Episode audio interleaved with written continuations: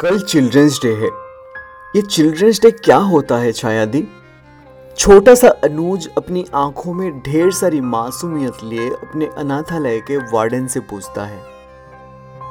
छाया जी मुस्कुराते हुए अनुज की मासूम आंखों में देखती है और कहती है, चिल्ड्रंस डे एक खास दिन होता है तुम्हारे जैसे प्यारे प्यारे गुब्बारों के लिए। इस दिन बच्चों को सब ढेर सारा प्यार करते हैं, उनके लिए गिफ्ट्स लाते हैं, चॉकलेट्स और बलून भी लाते हैं। मतलब इस दिन बच्चों की सारी विशेष पूरी होती है? अनुज ने पूरी एक्साइटमेंट के साथ पूछा। छाया जी ने एक मिनट सोचा। एक पाँच साल का बच्चा चॉकलेट, खिलौने और बलून से ज़्यादा क्या विश करेगा? और फिर कहा, हाँ अनुज, बच्चों की सारी विशेष पूरी होती है चिल्ड्रंस डे पर। चलो अब जाओ, दोस्तों के साथ खेलो, मुझे थोड़ा काम है।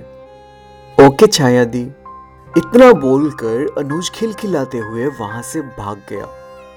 रात को डिनर के बाद अनुज भी सारे बच्चों के साथ सोने चला गया, पर सोने से पहले अपने नन्हे हाथों को जोड़कर भगवान को थैंक यू करना वो नहीं भूला।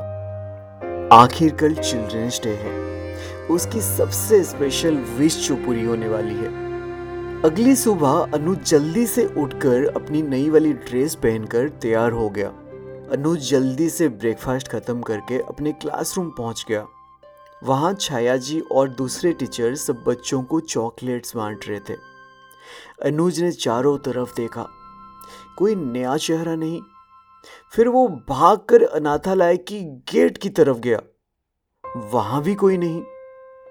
वो वापस क्लासरूम में आया, परेशान सा। इतने में छाया जी उसके पास आई और कहा, अनुज अपनी चॉकलेट्स लो। अनुज ने चॉकलेट्स पकड़ते हुए कहा, पर छाया दी, आपने बोला था चिल्ड्रंस डे पे बच्चों की सब विश पूरी होती है, तो फिर मेरी विश? छाया जी ने कहा, हाँ बाबा, अभी चॉकलेट्स ले जाओ, गिफ्ट्स बाद में मिल जाएंगे।